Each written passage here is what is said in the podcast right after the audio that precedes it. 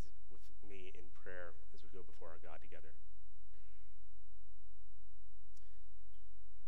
Almighty God, we come to you, thanking you that we are accepted before you, not because of any position we hold or what we do, but because of what Jesus Christ has accomplished for us. Father, help us as a church to not merely believe this, but to rest in this and to glory in it. Father, we pray today as a church body together, presenting our needs to you. Father, specifically today, we pray for our children. Father, we are reminded of the need for our children to repent of their sin and to come to saving faith. So, Father, we pray that you would work in them. Even now, as they've gone out to study your word, Father, we pray that you would call them to yourself. We pray that you would give them fruit that over the years evidences a true faith that is their own. Father, we thank you for Clara Lutz as she's begun serving, volunteering, and coordinating our children's ministry. Father, we pray that you would give Clara wisdom. We pray that you'd give her insight. Give her the help of many in our congregation to volunteer and to serve alongside of her with our children. Father, we pray that you would give favor to this area of ministry. Lord, we are reminded to pray for our nation today. And so we pray that you would be with our president and our Congress, our Senate, our Supreme Court justices. Father, we pray that the government of this country would govern in such a way that we may lead a peaceful and quiet life, godly and dignified in every way. Father, we pray that you would give wisdom to our governing authorities. Father, we pray that you would help us as a church to be subject to them, knowing that there's no authority except from you, O God, and that these authorities exist because they have been instituted by you. Help us, we pray, O God, to live in this country in a way that shows our true citizenship is of another world. Father, as we think about the world, we're reminded to pray for Vlad and Phoebe this morning. We pray that you would protect our dear brother and sister as they serve in Ukraine. We pray that you would spare lives in Ukraine today. Father, we pray that the gospel would go forward there. We pray for the local church and churches across Ukraine. We pray that Vlad and Phoebe would be servants of the gospel and that it would be encouraging to healthy churches there. Father, bring them back to us safely later this month, we pray. Now, God, we pray that you would bless the study of your word. We indeed need to hear from you. We need this more than anything else. Father, we need to see Jesus Christ. We need our lives conformed into his image once again. And so we are dependent on you. I, O God, am dependent on you right now. We ask that you would speak through your word, O God. We ask that you would shape us, O God.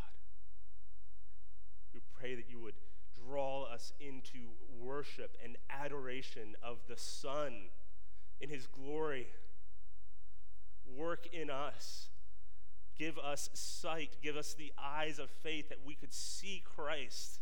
And in seeing him, in seeing his beauty, O God, may we be transformed. We ask that you'd work. We praise in the name of Jesus. Amen. Well, I wonder what beautiful scenes you have witnessed firsthand in your life. I wonder if you've ever been an eyewitness to something just positively unforgettable in your life. Perhaps you can think of some mountaintop view that you've seen, or perhaps the array of clouds as you've broken through them in an airplane. Perhaps you can think of a miracle, like watching a child be born and the miracle of birth, or witnessing a breathtaking sunset or an arresting ocean sunrise. Perhaps you travel to a different country, and you've seen sights that have just left an indelible mark on your mind and in your memory. Or maybe you can recall an especially starry night when far away from any city lights, you looked up and you saw thousands of gleaming stars sprinkled across the night sky. First-hand glimpses of beauty leave powerful impressions, don't they?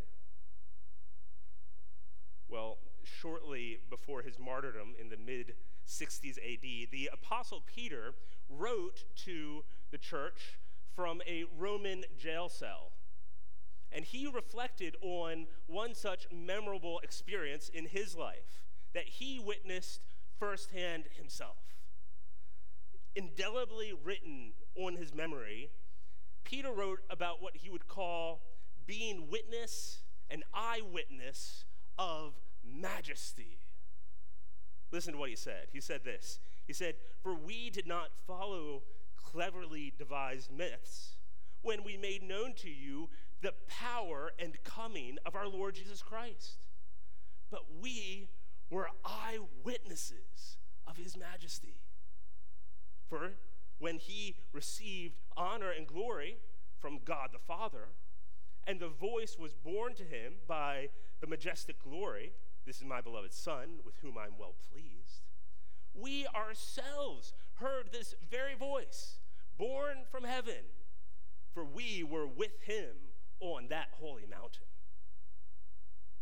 As an old man in that Roman jail cell, Peter reflected on this categorically staggering event that we're about to study, we're about to read about, recorded in the book of Luke. So if you brought your Bibles today, open your Bibles and turn to the book of Luke, chapter 9. We're going to read and study the story of the Transfiguration, which Walt just read from us, from Luke 9, verses 28 through 36. And this story that we're coming to this week as we work through the book of Luke, Jesus' ministry in Galilee is here pivoting, and he's about to turn his attention to Jerusalem. He's starting to spend more time teaching his disciples as he travels to Jerusalem. And as we saw last week, the focus turns from who Christ is to how his disciples should live as he teaches them. So this passage, again, is part of that pivot. And today's story is just one episode that we see up on this mountain.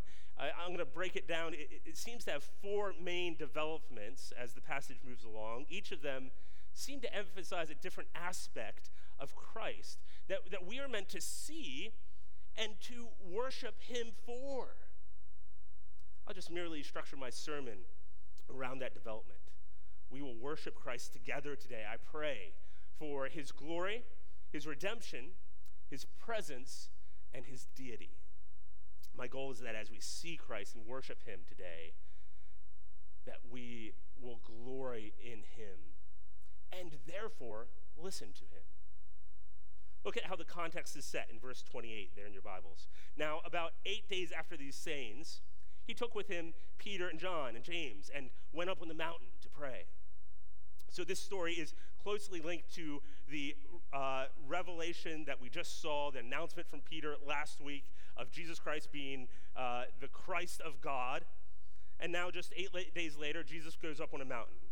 And we see this scene unfold. Look at verse 29. "And as he was praying, the appearance of his face was altered, and his clothing became dazzling white." Number one, we worship Christ for his glory displayed. I wonder if you can imagine this. While praying, Christ was transfigured before them. That word merely means his physical appearance was altered. His physical body changed to reflect some of his divine being, his divine nature. Now, we've already talked throughout this study of Luke about how Christ is fully God, and yet he emptied himself by taking on human flesh. He remained completely divine, yet he veiled his glory by being born as a man.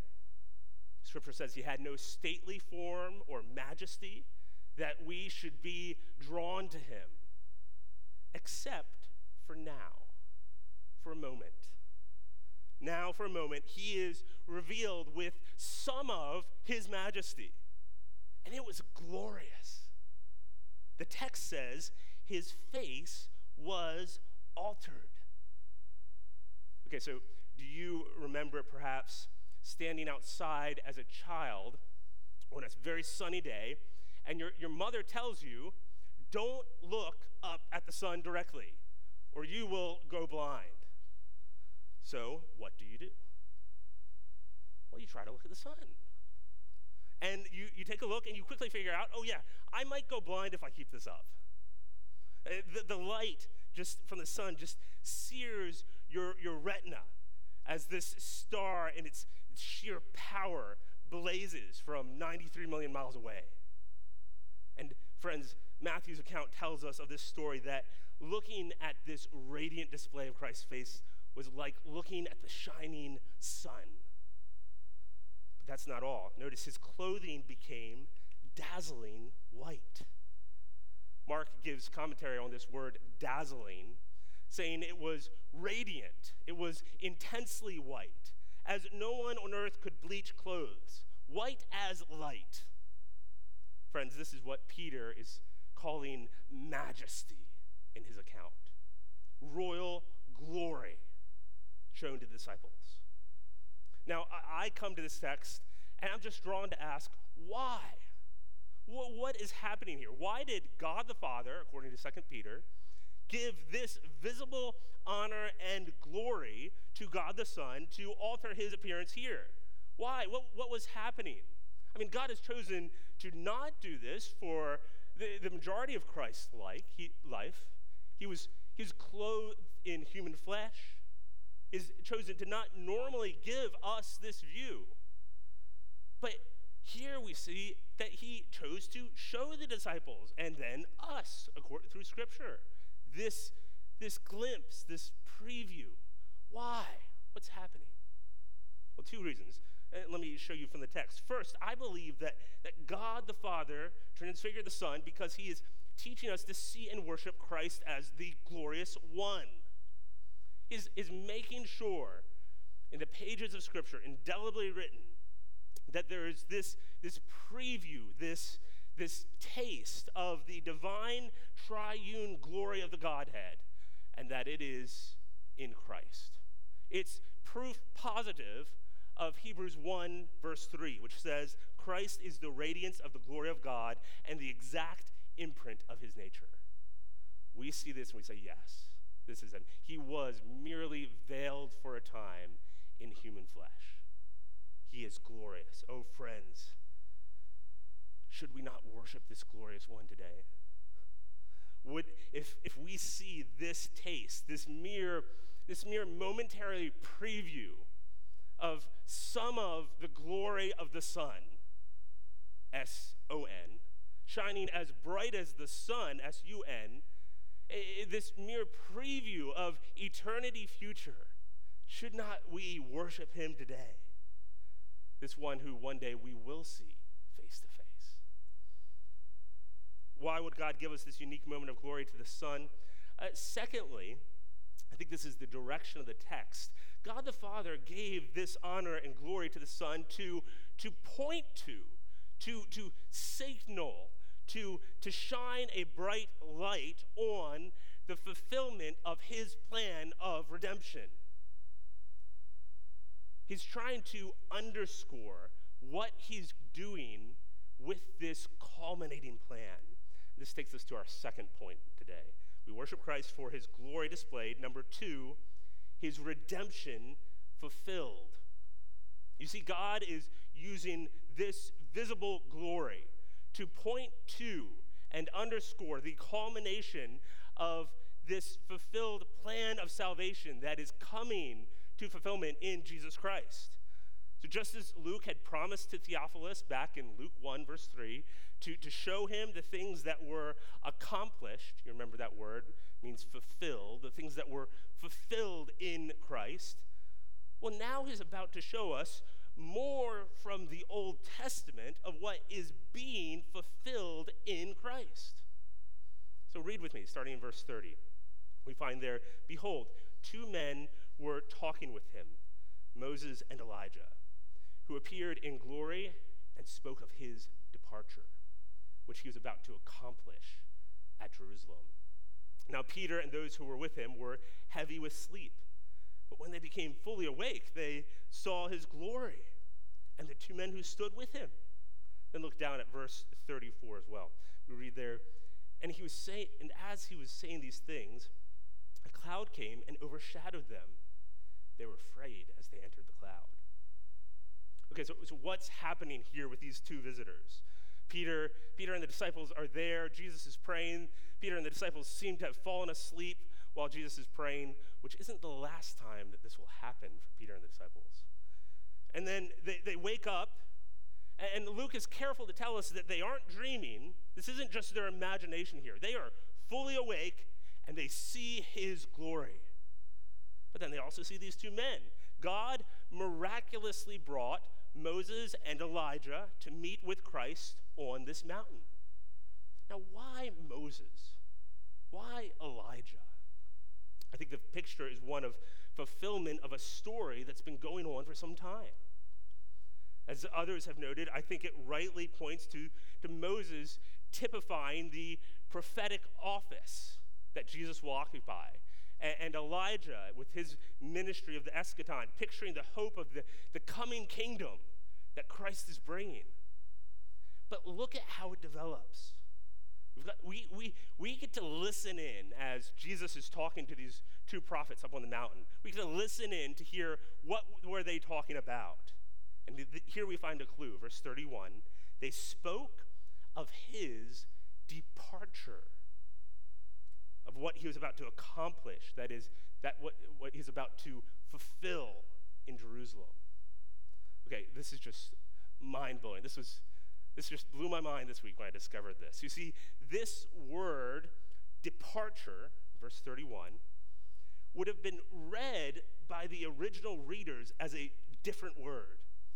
They would see this word as exodus. They would see this word for the great deliverance and the redemption of God's people from Egypt. So D.A. Carson writes this. He says, the word here is exodus. And there are other ways of talking about departure. To speak of this as the exodus is meant to be evocative. It is meant to call the biblically literate reader's mind back to the exodus. So Jesus is going to leave. He's going to exit. Jesus is comparing his final work with the great redemption of God in salvation history. And then we start to pull on this thread. We start to follow this clue.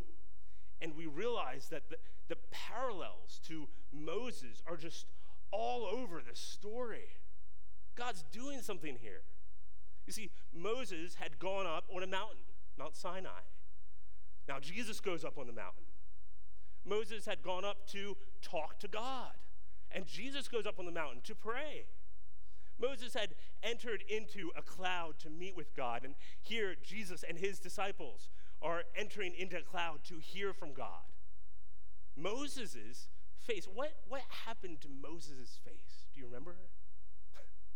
It shone. It started shining as he was up there, reflecting the glory of God. And here, Jesus' face shines, but not extrinsically, not from something outside of him bouncing off of his face and coming out, but intrinsically from who he is. He is shining forth.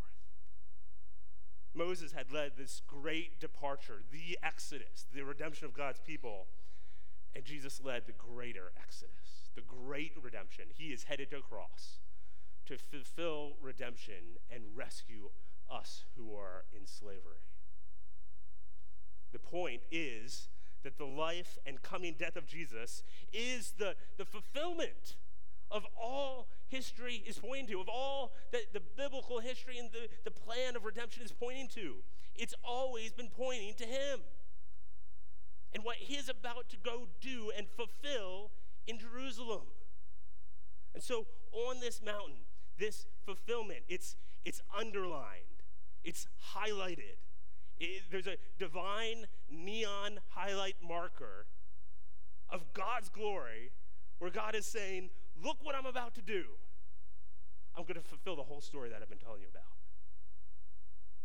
Oh, friends, when we look to Jesus Christ and we worship him, we don't just worship a Savior that did one isolated act in history on a cross, although that is rightly at the center. Oh, we see one whose coming is just the culmination of the whole story. It's the fulfillment that of the story that's all along been pointing to him. And this scene reminds us of that. Isn't it glorious? Worshiping Christ in this way, with this panorama view, well, it just has countless applications. Maybe just over lunch, just think, what other ways should this affect our worship when we see Christ with this view? Let me just give you one. If Jesus is this glorious, so if he is the culminating work of all of biblical history, and if he is orchestrating all of history to accomplish this final exodus, well, then you should listen to what he has to say. You should listen to him. His words should matter to you. You see, if he can plan the shaping of history, well, then his words should be shaping your life. Listen to Jesus. Let's keep moving. We worship Christ today for his glory displayed, his redemption fulfilled. Thirdly, we worship him for his presence given. Number three, his presence given. Now, let me explain to you why I'm led to say that from this story. Let me unpack it. So the disciples, they're up on that mountain, and they awake. They see this glory, this scene before them, and it's clear that Moses and Elijah were getting ready to leave.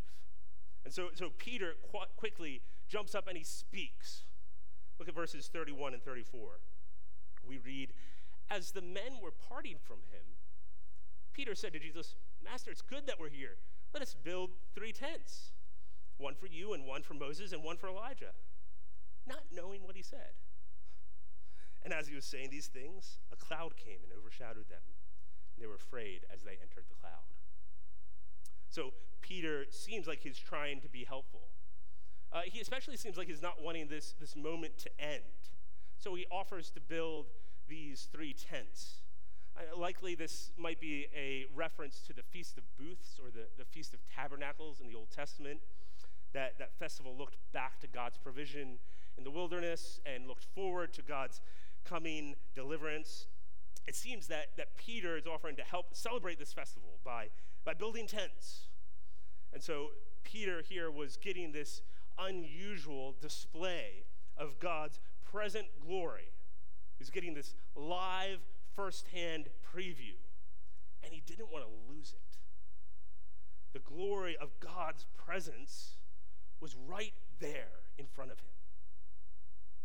I think he wanted to extend this. I think he wanted to dwell, to tabernacle with this glory. I think his inclination to build the tents was misplaced. It wasn't his usefulness scene wasn't in building tents. Wasn't what the Lord needed, but his desire to stay in the presence of glory was so fitting, wasn't it? I think Peter experienced mere moments of this, and he wanted more. And so verse 33 says he was beside himself. He didn't even know what he was saying. Well, Peter is interrupted. Verse 34, as he was saying these things, a cloud came and overshadowed them. Okay, picture this. Not wanting to leave, as he's still speaking, a cloud starts coming and overshadowing them on this mountaintop.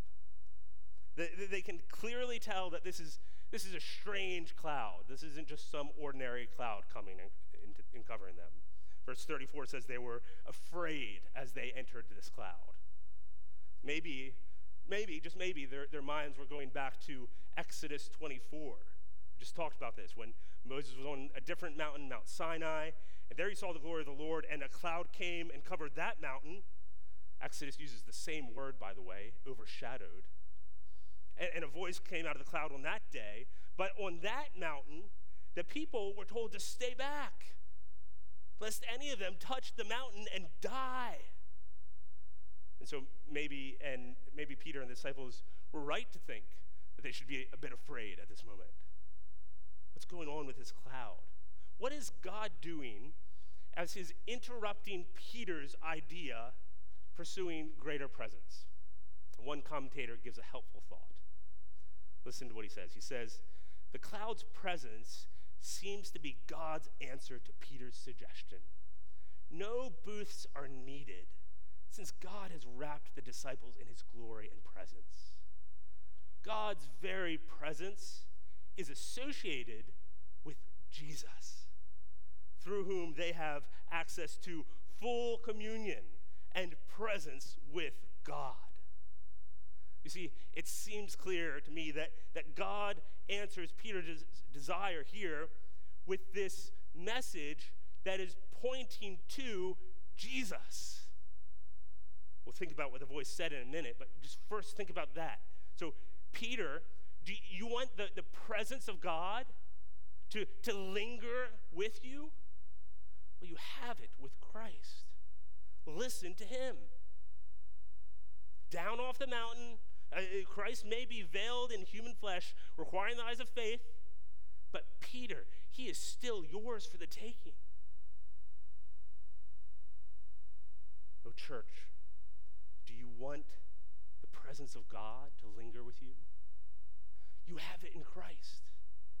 Listen to him.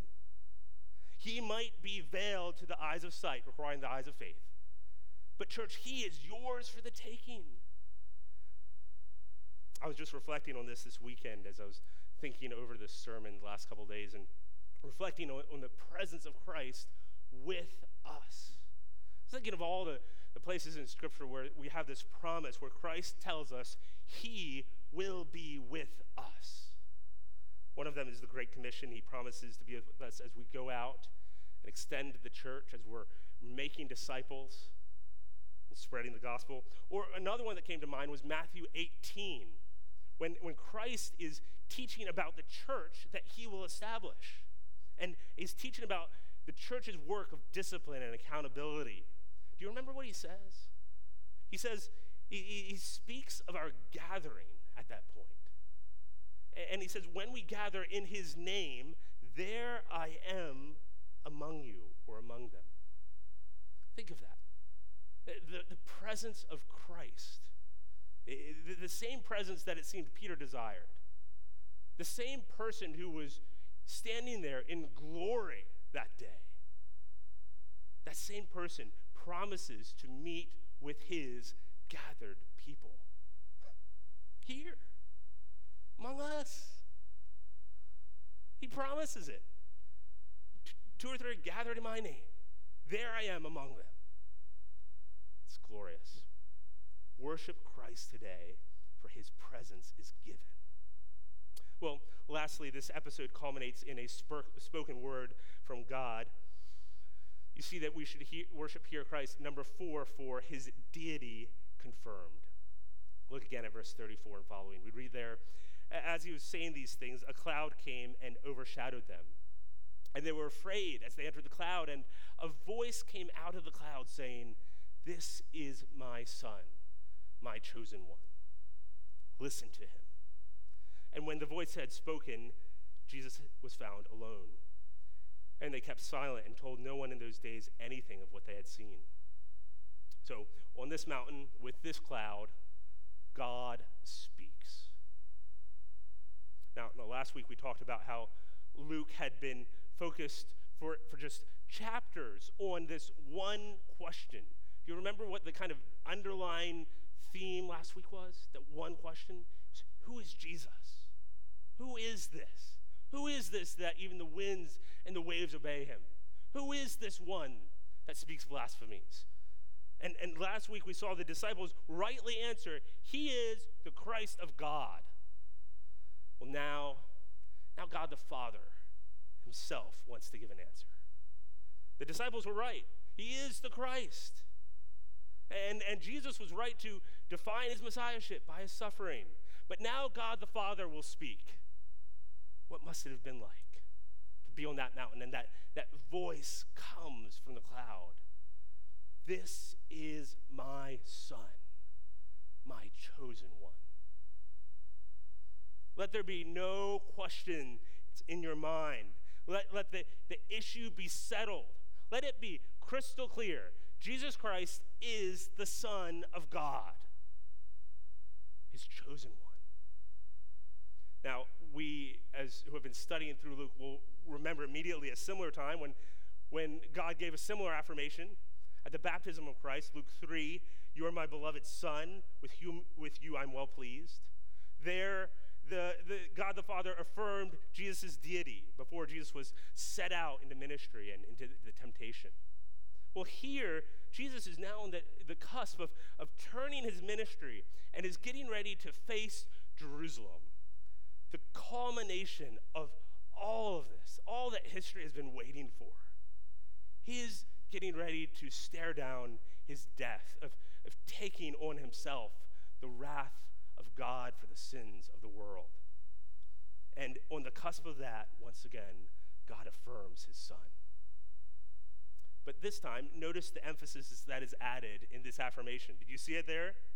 Affirming that Christ is the Son of God, as he heads to this departure, God the Father says, this is my son, my chosen one, listen to him. Now this, again, just pardon me for just finding this fascinating. There's two things going on here. First of all, I've been trying to show you all and trace for you all these connections between Moses and what's happening on Sinai and Jesus. And here we stumble on another one. You see, if we flip back to Deuteronomy 18, verse 15, we find this prophecy of a coming greater Moses. And if we were to read that prophecy, we find the Lord your God will raise up for you a prophet like me, like Moses, from among you, from your brothers. It is to him you shall listen. Could God the Father here be alluding to Deuteronomy on that mountain? For centuries, this greater Moses was foretold, and now with that same language, we're told, listen to him. And at what a time as well. These words, listen to him, match that line of the book of Luke, don't they? Recognizing the identity of Christ in the first half of the book of Luke, we're told to now listen to his teachings, where we're headed in the second half of the book of Luke. Listen, after passage, as chapters 9 through 19 teach on our teachings from Christ. We're told to listen carefully to what he says. Since he is God, we must hear what he has to say. So just one very practical, immediate application for us with these three words, listen to him, is that you should come to church. If you're not a member of this church, fine, go elsewhere. But over the next several months, we're going to just keep walking through the book of Luke, and we're going to read what Jesus says, and we're going to listen to him. And so make it a priority, make it a commitment for yourself, that you will obey this very direct command of God, that you will listen to Christ. You can do this by reading the passage in advance. You can do this, you can solidify this by discussing it afterwards, making sure that your listening is, like we saw before, not just merely hearing the word, but applying it to your life and allowing it to shape your life. True listening includes obedience and repentance. But we are to listen to Jesus. By the way, I should say here that if you're here today and you're not yet a follower of Jesus Christ, let me just point out again that this passage gives such a clear dividing line for us. I mean, you have to read this and you have to do something with who Jesus is here presented as. You have to either say, he is either God or he is not. And if he is God, you must listen. You must shape your life after this man. Listen to how C.S. Lewis explains this. It's so helpful. I'm just going to read a paragraph from him. He says this. He says, I am trying here to prevent anyone from saying the really foolish thing that people often say about Christ. They say, I'm ready to accept Christ, Jesus as a great moral teacher, but I don't accept his claim to be God. That is the one thing we must not say. A man who is merely a man and said the sort of things Jesus said would not be a great moral teacher. He would either be a lunatic on the level of a man who says he's a poached egg, or else he would be the devil of hell. You must make your choice. Either this man was and is the Son of God, or else a madman, or something else. You can shut him up for being a fool, you can spit at him, or kill him as a demon, or you can fall at his feet and call him Lord and God. But let us not come with any patronizing nonsense about him being a great human teacher. He has not left that open to us. He did not intend to. So you're thinking about Jesus. He must be either a lunatic, a liar, or our Lord. There's no other options. The message of the Bible says that God has created us to know him, but that we have turned against God in our desire to be our own Lord, in our desire to rule ourselves. And so we have not followed his good law. We've not submitted ourselves to him. The Bible says that when we have done this, that God is rightly angry with us. That this is divine treason before him. And so that we deserve to be punished. The good news is that God in his kindness sent his son, Jesus Christ, to come and live this perfect life and die on our behalf as the Son of God and take our punishment and then rise from the grave so that anyone here who would look to him in faith, anyone here who would trust in him would find their sins forgiven, would find themselves being called a chosen one, a son of God, because he will take away our sin. I encourage you, I plead with you, consider Christ. He must be either a liar, a lunatic, or your Lord. There is no other option. In fact, this work that he was doing, this gospel message I'm telling you about, I think that's actually that second phrase that the voice was mentioning when he said, when God the Father said, this is my son, my chosen one. I think he's referring to that. I think he's talking about in eternity past, how God the Father and God the Son entered into this covenant of redemption, this plan of salvation for us, and Christ was chosen. He was the chosen suffering servant who would come and bear the sin for us. Won't you submit to him today? Well, we should conclude. I've tried to offer some application along the way today, but honestly, my driving focus for us today is primarily that you will see Christ again and worship him. Christ, the fulfillment of all of salvation history, the promised one. Christ, the glorious, shining Son of God, unimaginable in glory, that we even have the smallest preview of in this passage. Christ, the one who didn't have tents built, but himself came and tabernacled among us and has given us his presence. In a small way, he's a bit like that starry night that you can't forget, or that sky-splitting sunset that leaves you mesmerized, wanting more. You and I were made for this glory and to find our joy in it. It's It's what we're made for. Jonathan Edwards knew this full well. Let me end with a quote by him. He says this. He says, "The enjoyment of God is the only happiness with which our souls can be satisfied." To go to heaven fully to enjoy God is infinitely better than the most pleasant accommodations here. Fathers and mothers, husbands, wives, or children, or the company of earthly friends, or whatever beautiful scene you imagined at the beginning of this sermon, are but shadows, and God is the substance. These are but scattered beams, but God is the sun. These are but streams, but God is the ocean.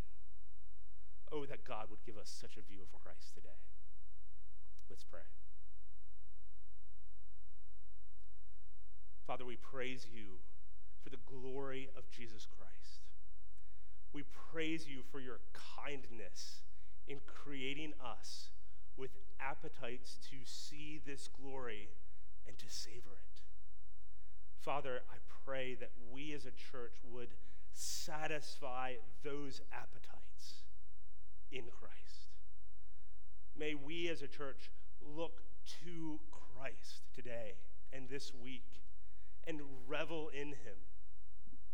May we take joy in his glory and his presence, promising to be with us here, his church. May we take joy in his beautiful plan of salvation. May we find our rest in him. Shape us, we pray, in the name of Jesus Christ. Amen.